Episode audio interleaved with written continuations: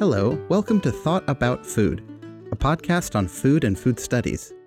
Each episode, we look at important issues around food, and we talk to academics, activists, policymakers, and anyone who works around what we eat. My name is Ian Werkheiser, and I'm an associate professor at the University of Texas, Rio Grande Valley, and director of the Center for Collaboration and Ethics at U T R G V. Today is a shorter interview than we'll usually have on the important issue of food insecurity in the pandemic and its economic aftermath, and some of the work that local food organizations are doing to deal with this crisis. I thought this would be a good choice for the second episode of this podcast, to give listeners a sense of the wide range of people we'll be talking to and the things we'll be talking about here. I only mostly talk to food nerds, not exclusively. Today's interview is with Stuart Haniff, Chief Executive Officer for the Food Bank of the Rio Grande Valley. The Rio Grande Valley, or R G V, is where I live and teach. It's right on the border with Mexico and has its own unique, vibrant culture. I'd encourage everyone to read the book Borderlands, La Frontera, The New Mestiza by Gloria Anzaldúa. She was a wonderful writer, and she speaks so beautifully in that book about borderlands, such as the R G V, where she grew up, as places with cultures of their own, rather than just being transitions from one place to another. The borderland of the R G V isn't just cultural, it's also social and legal. If I go south from my house more than about twenty minutes, I'm stopped by Border Patrol at the border with Mexico. But if I drive north for about an hour, through brushlands and past ranches, I'm again stopped by U S Border Patrol, who check to make sure I'm a U S citizen before letting me into the rest of the U S. For me, that's an odd experience, as if my house is in some kind of U S Mexico D M Z. But for people who don't have proper documentation, being trapped on either side can be a serious problem when it comes to looking for work, or seeking medical treatment, or just traveling and seeing friends and family, you know, back when travel was a thing that people did. I like it down here in the valley. Sometime I'd love to do an episode of this podcast about the ways that the unique culture in the R G V and the physical and social separation for many of the people here from the countries to the north and south are expressed through the unique food you can find down here. But unfortunately, the Rio Grande Valley has also had to face some serious problems over the last few years. It's been at ground zero for the federal government's moves to build the border wall with Mexico and deploy the National Guard to the border. Children crossing the border without documentation are held here apart from their parents. And in recent months, there have been news stories around the world about how hard covid nineteen has impacted the valley and how much difficulty institutions here have had in addressing the outbreak, both in terms of cases and outcomes, as well as economic impact. This is on top of the fact that, as I mentioned in the interview, the R G V is a major exporter of fresh produce to the rest of Texas and America, but has some of the highest rates of diet-related illness in the country. We export fresh vegetables and fruit and import diabetes and malnourishment. At the same time, though, the people living in the valley do fantastic work to help one another and address the serious problems that are dropped in their laps. It's in that context that the Food Bank R G V is trying to mitigate hunger emergencies.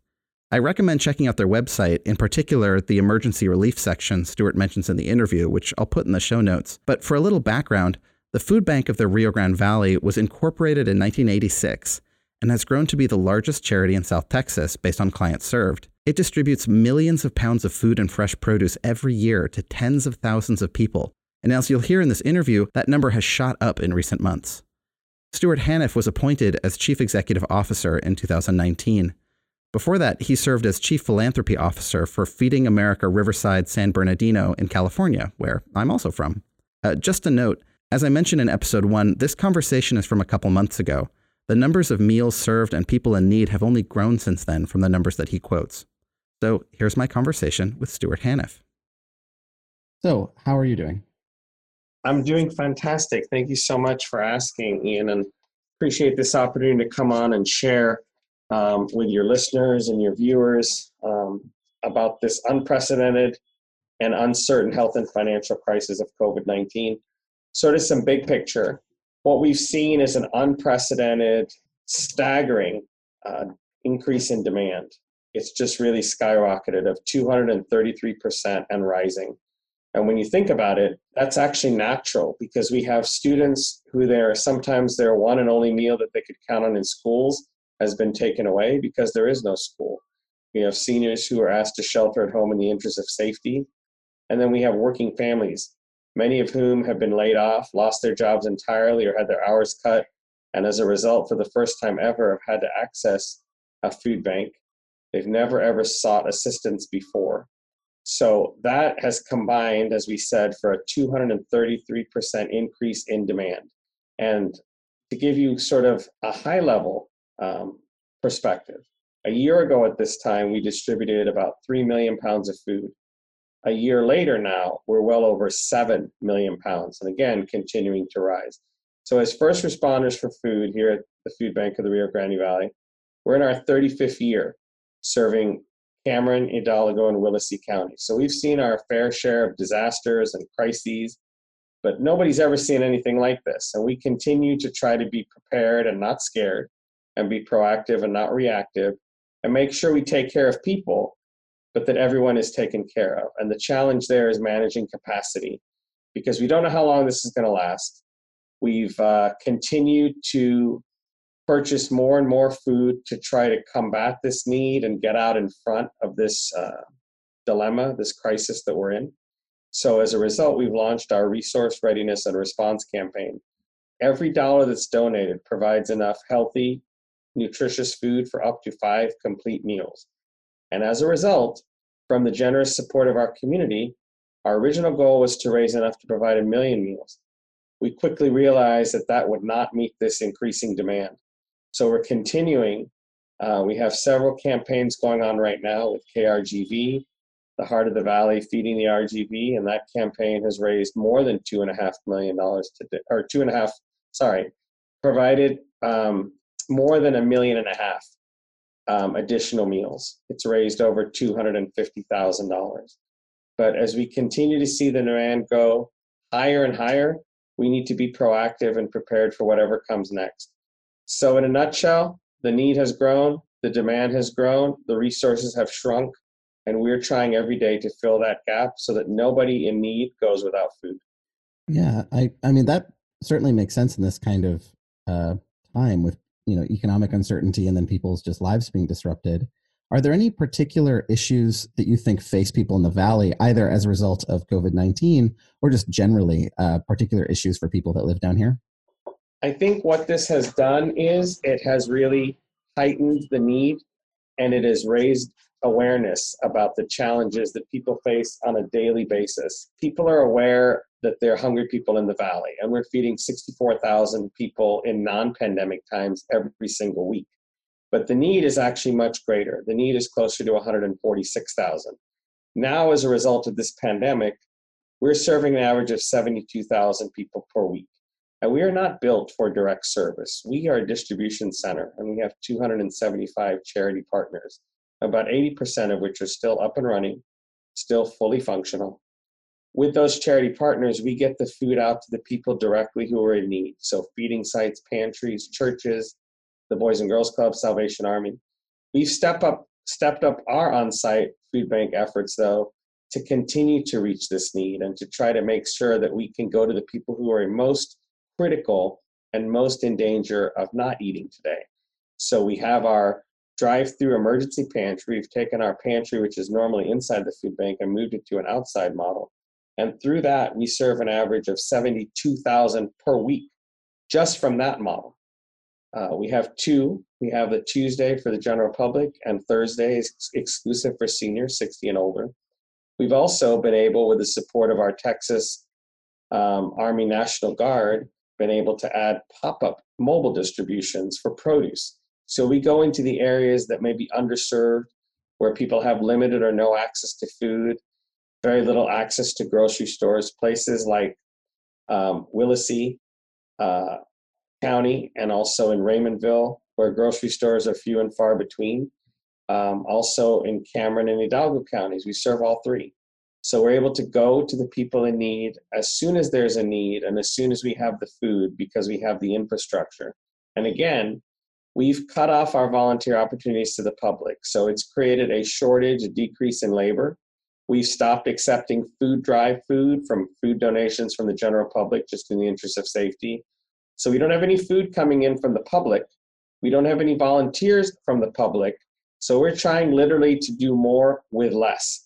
And the Texas Army National Guard has been great. We have a, a staff of seventy strong here in the food bank, internally and externally, that are getting food in and out as quickly as possible. And we're just trying to continue to keep up with the need. you know, as I said at the beginning, we're first responders for food. We're on the front lines. We just did our largest distribution today. It was a mass drive-through emergency pantry, and it was at the Bird Ogden Arena in Edinburg. And this was an opportunity to provide four times as much food in a distribution than we normally do. Typically, we feed four hundred to four hundred forty families. Today, we had capacity for sixteen hundred. And it was a complete, full-out attack on hunger, a combined, monumental team effort with our staff, the National Guard, the City of Edinburg, Edinburg Fire, Edinburg P D, Bird Ogden Arena, making this possible, because in these unforeseen times, things that we've never ever imagined in, in our lifetime, we have to be more creative and take even more drastic measures to make sure people are fed and taken care of. Yeah, that's fantastic. So if you're not accepting direct donations of food or volunteer, I sort of have two questions. One, uh, where are you? Where is the food coming from? Is it donations from grocery stores, or are you purchasing it? And then second, how can people uh, who want to help out, how can they get connected if uh, you know, they can't volunteer right now? Those are great questions, uh, Ian. And we get our food from a variety of sources. We talk about our resource readiness and response campaign, because by having the dollars, we're able to purchase more food. It's as simple as that. More food we have, the more we can build capacity to make sure as the need increases, we have the resources to take care of those in need. We have our retail partners that give us product. We purchase food uh, through U S D A, through a variety of federal programs, federal programs that have uh, been developed as a result of this pandemic that have never existed before um, and have come up as the need has grown. So having those dollars, we don't have the food, we don't have the volunteers, we can actually do more with a dollar than we can with a can of food. A dollar provides enough uh, food for up to five meals, and it allows someone to eat not just today, but for tomorrow. So we're managing those resources, we're building capacity, and we're trying to ensure that, since we don't know what comes next, since there's no playbook, that we're prepared for whatever that might be. So, um, I mean, this is a very extraordinary time, but in general in the Valley, who are the people that uh, you see as clients? Who come? Who who usually utilizes uh, your resources? You know, I talk a lot about the um, invisible face of hunger. People sometimes are surprised by those who are hungry, because it's not the typical model of somebody that's homeless or on the street corner. We see students, students that were beneficiaries of the free and reduced lunch program when they were in school. But unfortunately, now they're in college, and they don't have free and reduced lunch in college. That's why we started pantries at U T R G V. Some of these students have to make the difficult choice between buying books and buying food. We see seniors in their golden years who may have, for one reason or another, not have saved enough for retirement, or been the victim of financial hardship or crisis, and now they're struggling with the choice of filling their prescriptions or filling their stomachs. And working families, people who work two, three, sometimes four jobs, but unfortunately, the dollars are not there, the resources are not there, they don't stretch far enough, and they utilize our food bank. And I think because of this pandemic, food banks are now in the national spotlight, like never, national spotlight, like never before. People are aware of the role that food banks have been playing. As I said, we've been here for more than three decades, and we've been fighting hunger and feeding hope that whole time, trying to make sure that we take care of those who are in need. You know, in a typical non-global pandemic, one in four children in our valley go to bed hungry. They don't know where their next meal is coming from. In the rural areas, it's even worse. It's one in two. And as I mentioned, in places like Raymondville, where they may have one grocery store in the entire county, people aren't able to stand in long lines at the grocery store because they don't have the grocery stores to stand in long lines for. So they rely upon these distributions not just as supplemental food, but as their lifeline. It's the difference between whether they eat or they don't. And the support we're providing is many times life-changing and sometimes even life-saving. Yeah, I mean, it's particularly striking, those kinds of numbers, when you consider that the Valley is a food exporter. I mean, we're one of the number one row crop producing areas in Texas, and one of the number one row crop producing places in all the United States, in fact. And so for us to be exporting uh, food and then importing both hunger issues, food insecurity, as well as food-related uh, illness like type two diabetes. So people are underfed and malnourished at the same time. is, you know, it's a, it's a striking comparison. Well, I think one of the things that really appealed to me, I know that you have my bio. I was actually a resident of Southern California for most of my life. And I was recruited and brought here six months ago to lead this organization and to be the C E O. And one of the things that appealed to me, I have a healthcare background. I have a master's in health administration. And I was previously at one of the largest food banks in Southern California. And I came up through the development ranks.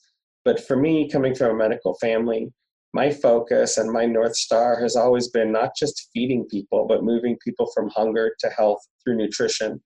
And I think one of the extraordinary things about Food Bank R G V is that we're not just focused, and my focus has not just been on outputs, but outcomes. So shortening lines and trying to break the cycle of poverty and break the cycle of hunger. We have a really state-of-the-art farm and garden here. And we emphasize nutrition. We emphasize um, nutritional education and assistance.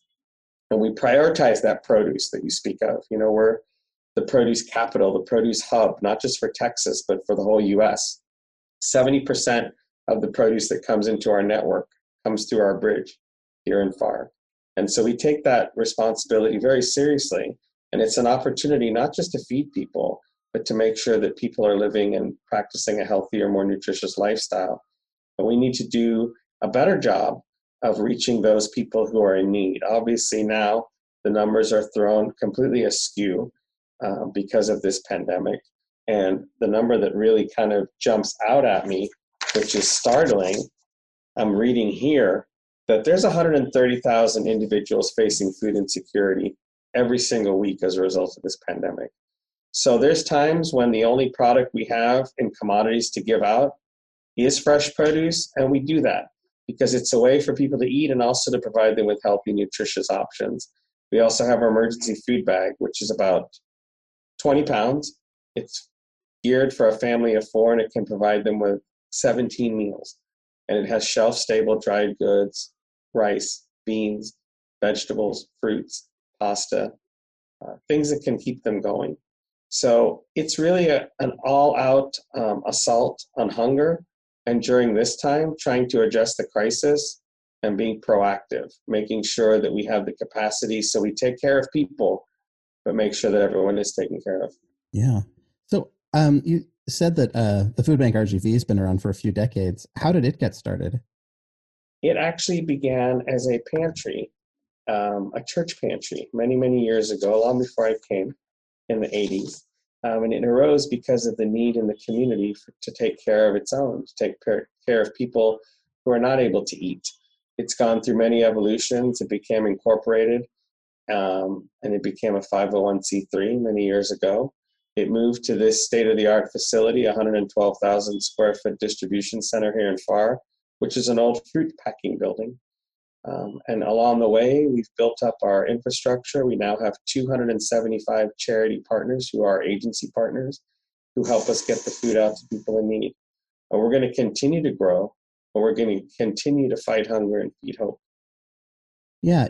Uh, you know, I'm, uh, I went to high school and lived in Los Angeles for a long time myself. And actually, I was brought um, to U T R G V. The job search was initially for somebody working on philosophy of public health. And I made the case, kind of like you are, that food is intimately connected with public health concerns. And if you want to think about how to intervene uh, in a wide variety of uh, systemic issues, food is a good leverage point for that. It absolutely is. It doesn't discriminate. Um, I, I actually was with the food bank in Southern California, Feeding America Riverside San Bernardino, and I actually um, went to, to school at U C L A. So very familiar with L A. I lived in Westwood for many, many years. Um, the Food Bank R G V is the largest charity in South Texas, and we, um, as I said, we're first responders for food. And really, for me, uh, one of the biggest things that drew me to this organization in this valley is that health is such a vital part of what we do, and it must be. It's a systemic solution. It's not just feeding the same people over and over again. It's actually working towards breaking the cycle of poverty, breaking the cycle of hunger, to make sure that those who are in need eat, but that we are treating and taking care of our, our community in a healthier, more sustainable manner. we want to make sure that we're taking care of the next generation, not just feeding this generation. And I, was, I think health, health and nutrition is an integral part of that. I was very struck uh, that there's a food bank operating on U T R G V campus, which I think is a great idea. I mean, it's not the typical, you know, sort of assumption that we would think, because you imagine, well, I mean, college students sound like a fairly privileged group. They probably have student loans, which will be a problem later, but they can buy food. But actually, there's a lot of food insecurity, even on college campuses. There really is, and we see that. And when we talk about the invisible face and the changing face of hunger, uh, this is certainly a big part of that. We want to make sure that people who we know are struggling are fed and taken care of. Um, and then the people that we may not know, um, that we're treating them with respect and dignity, because we realize this is a difficult battle that they're fighting, and it's a struggle and it's a challenge. I know somebody, in fact, at U T R G V, who's working on uh, issues of stigma of going to a food bank on campus. I'm wondering, is do you find that there's much of an issue of people, uh, particularly right now, for the first time having to use these uh, resources? Are, is, is there some hesitancy? Is there some stigma that people find attached to it? Or is it just too much of an emergency and they aren't worried about it? I think right now, and it's a blessing and a curse maybe, this has removed the stigma because people have to eat. People have to make sure that they have food. Um, they may not know if they're going to be eating tomorrow, um, but they need to make sure that they're eating today. Yeah, no, I think I think that's definitely true. I mean, one of the one of the real things that can be helpful too is uh, food for children. I know that um, like the the Title I elementary school that my children go to are still doing food deliveries to pe- to people from buses, but they're finding far fewer people coming and taking those lunches uh, than get the free and reduced lunch when they go to the building, because, of course, you know, things come up in the day. Parents may not be able to get them there. So even though they're providing that, they're still, um, you know, they're still worried that children aren't having access to it. Yes, absolutely. I appreciate so much you taking time out of your busy schedule. Um, so where can people best find uh, your presence online if they want to connect and help out? Yes, we would love for you to visit our website at w w w dot food bank r g v dot com. Click on our Resource, Readiness, and Response tab. This is our covid nineteen response. This is an opportunity for people to donate. I told you before that one dollar provides enough healthy, nutritious food for up to five complete meals. And every dollar, ninety-eight cents of every dollar, goes directly to feeding people. Every single dollar that's donated stays right here in the valley, Cameron, Hidalgo, and Willacy. And this is a way that we can keep up and stay ahead, keep pace with this rising demand of two hundred thirty-three percent, an increase in pounds that's doubled from a year ago, from three to over seven million and rising. And this will allow us to be able to manage the capacity, raise enough, provide enough food, and provide enough meals, so that those in need now, the students, the seniors, the working families who have never had to access a food bank before, have enough food to get through this crisis and come out on the other side better than ever before. So, Stuart Haniff, thank you so much. I really appreciate it. Thank you so much, uh, Ian. Continued best of luck. And we're so thankful for the partnership and the support and the presence of U T R G V. And thanks so much for taking some time out of your day to chat. And I look forward to speaking again soon. Thanks a lot. We will. That was our interview with Stuart Haniff. We have some more podcast episodes coming up about other organizations working on the front lines of food insecurity. If you'd like to subscribe and leave us a review wherever you find your podcasts, I'd appreciate it. It helps people find the show. Follow us on Twitter at FoodThoughtPod, and if you have a topic you'd like to see discussed, drop us a line at thoughtaboutfood at gmail dot com. Until then, thanks for listening to Thought About Food. I hope you enjoyed thinking about food with us.